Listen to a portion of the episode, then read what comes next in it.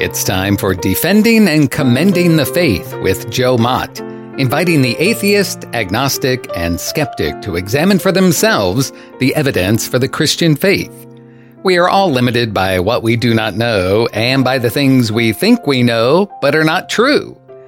Dr. Joe Mott earned his PhD at LSU and was a distinguished math professor at Florida State University for 38 years, helping to write three math textbooks and authoring over 30 research articles in math. He is now the host of this radio program, Defending and Commending the Faith. Here is Joe Mott.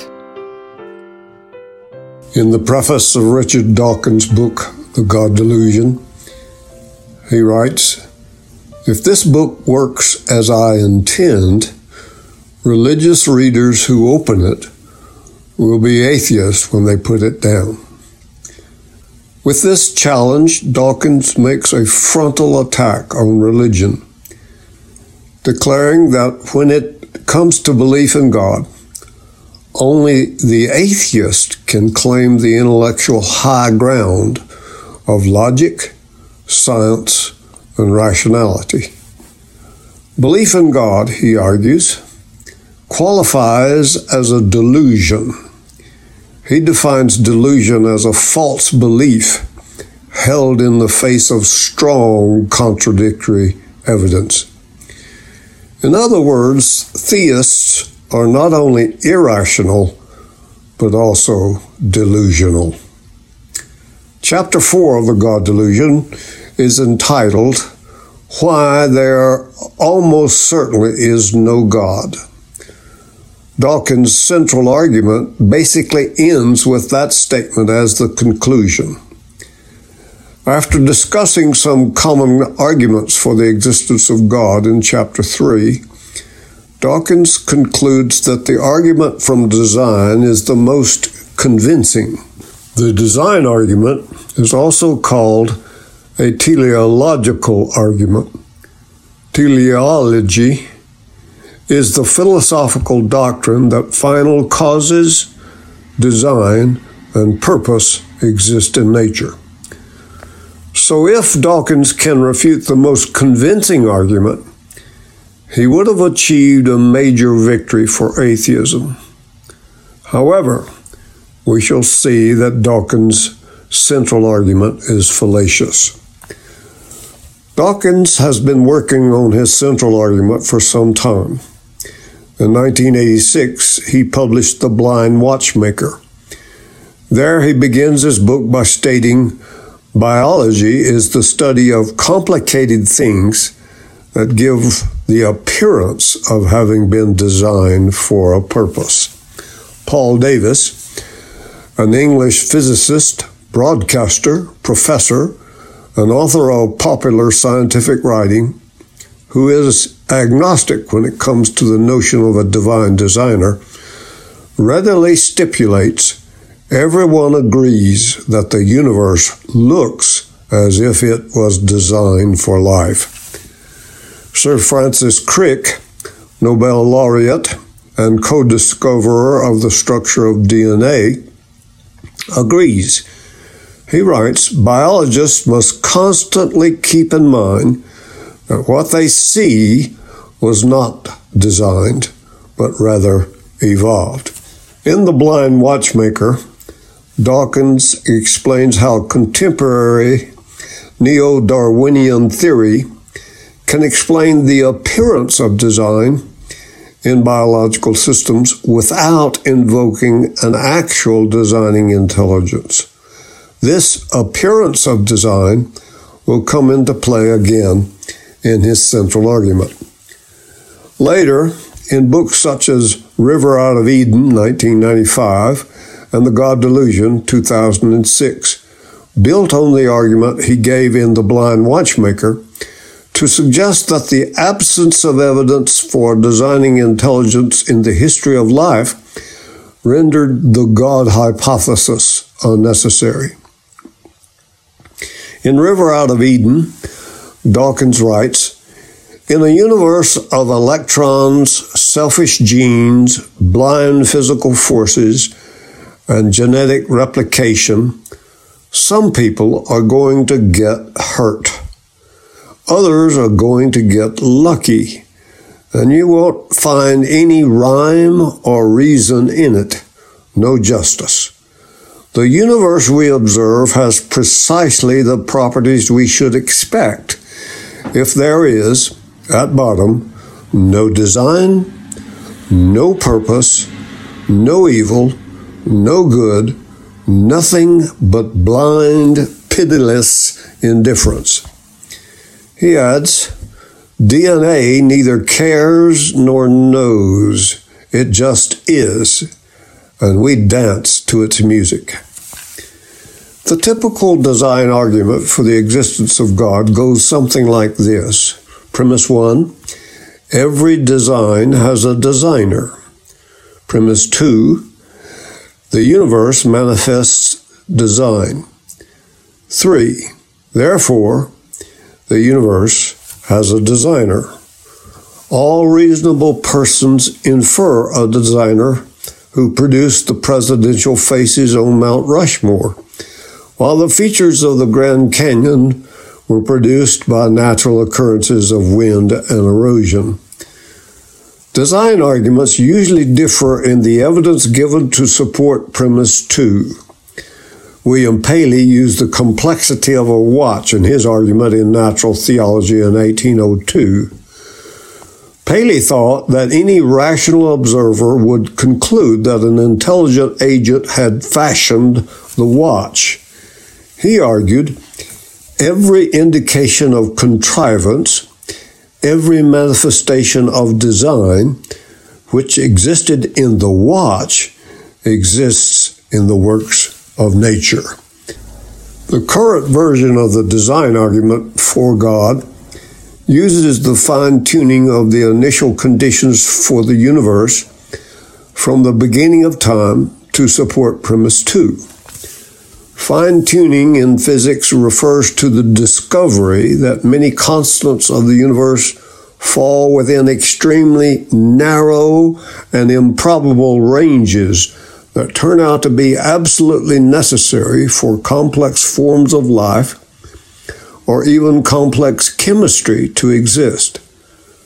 Physicists now refer to the fortuitous values of these constants as anthropic coincidences, from the Greek anthros for human, and the fortunate convergence of all these coincidences as the anthropic fine tuning of the universe. If any one of these constants were altered ever so slightly, complex chemistry and life simply would not exist. In my opinion, Dawkins' central argument is primarily attempting to refute this version of the design argument. He writes Any God capable of designing a universe carefully and foresightfully tuned to lead our evolution must be supremely complex and improbable than the creation he is supposed to provide. Thus, the God hypothesis, Dawkins claims, is very close to being ruled out by the laws of probability.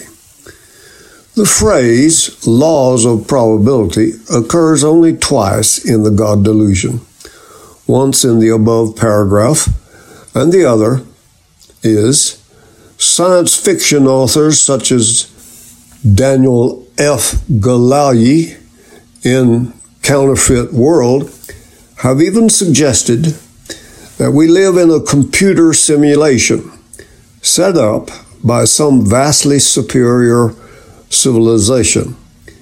But the simulators themselves would have to come from somewhere.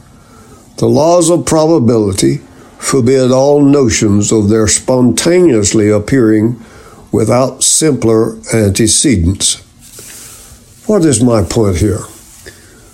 Dawkins mentioning laws of probability only twice suggests that he never explains what probability law proves about anything, never quotes a probabilistic authority on any subject, nor makes any probability calculation of his own.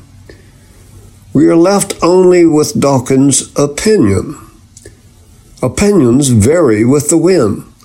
This topic is too important to be backed by an opinion. It simply demands more evidence.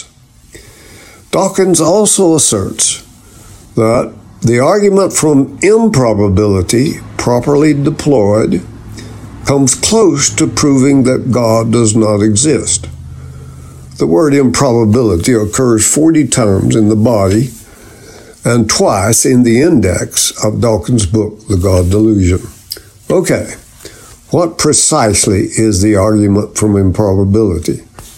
The only thing I can find enunciated is in chapter 4 where Dawkins asserts, My name for the statistical demonstration that God almost certainly does not exist is the ultimate Boeing 747 gambit. Gambit is any maneuver by which one seeks to gain an advantage. I find repeated allusions of such statistical demonstrations, but no actual demonstrations at all. The next question What is the Boeing 747 Gambit? According to the astrophysicist Fred Hoyle's analysis in The Intelligent Universe, the probability of cellular life's arising from non living matter, abiogenesis, was 1 in 10 to the 40,000th power. He commented, the chance that higher life forms might have emerged in this way is comparable to the chance that a tornado sweeping through a junkyard might assemble a Boeing 747 from the materials therein. Hoyle adds, Life as we know it is, among other things, dependent on at least 2,000 different enzymes. Then Hoyle asked this crucial question How could the blind forces of the primal sea manage to put together the correct chemical elements to build enzymes? Hoyle argues that life could not have occurred like that on Earth, so he and N.C. Wickramasinghe proposed that the origin of life on Earth happened from pre existing life in space in their 2000 book, Astronomical Origins of Life. So, according to Hoyle's analysis, life on primordial Earth by spontaneous generation could not have happened. So, since life is on Earth, it had to have been caused by something other than spontaneous generation. Hoyle and Wickramasinghe suggest that an intelligence somewhere within the universe might explain the origin of the first life on Earth. One of the discoverers of the structure of DNA, Francis Crick, and the evolutionary biologist Richard Dawkins think that an extraterrestrial agent, rather than a transcendent God, seeded life on Earth by pre existing life in space. This view is called panspermia, from the Greek pan for all and sperma for seed. But then, the question only moves back a single step, and we are still left in the dark as to how life arose in space. How does Dawkins use the improbability of life on Earth to say that God almost certainly does not exist? Those two statements seem to be at cross purposes. He must have turned Hoyle's argument on its head, but how? According to Dawkins, the initial Boeing 747 argument's logic is self defeating as the theist must now account for God's existence and explain how the so called creator was created. Again, the question, who made God, raises its silly, illogical head. Without giving any evidence, this is the fallback strategy, as if it overwhelms any contrary hypothesis. How can silly logic justify turning Hoyle's argument on its head?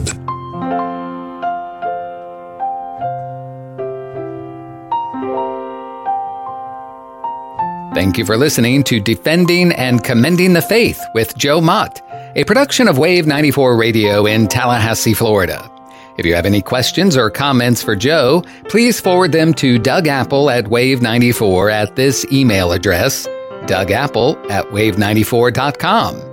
And be sure to join us every Monday evening at 6:45 p.m. on Wave 94 and subscribe through your favorite podcast app. Defending and Commending the Faith with Joe Mott.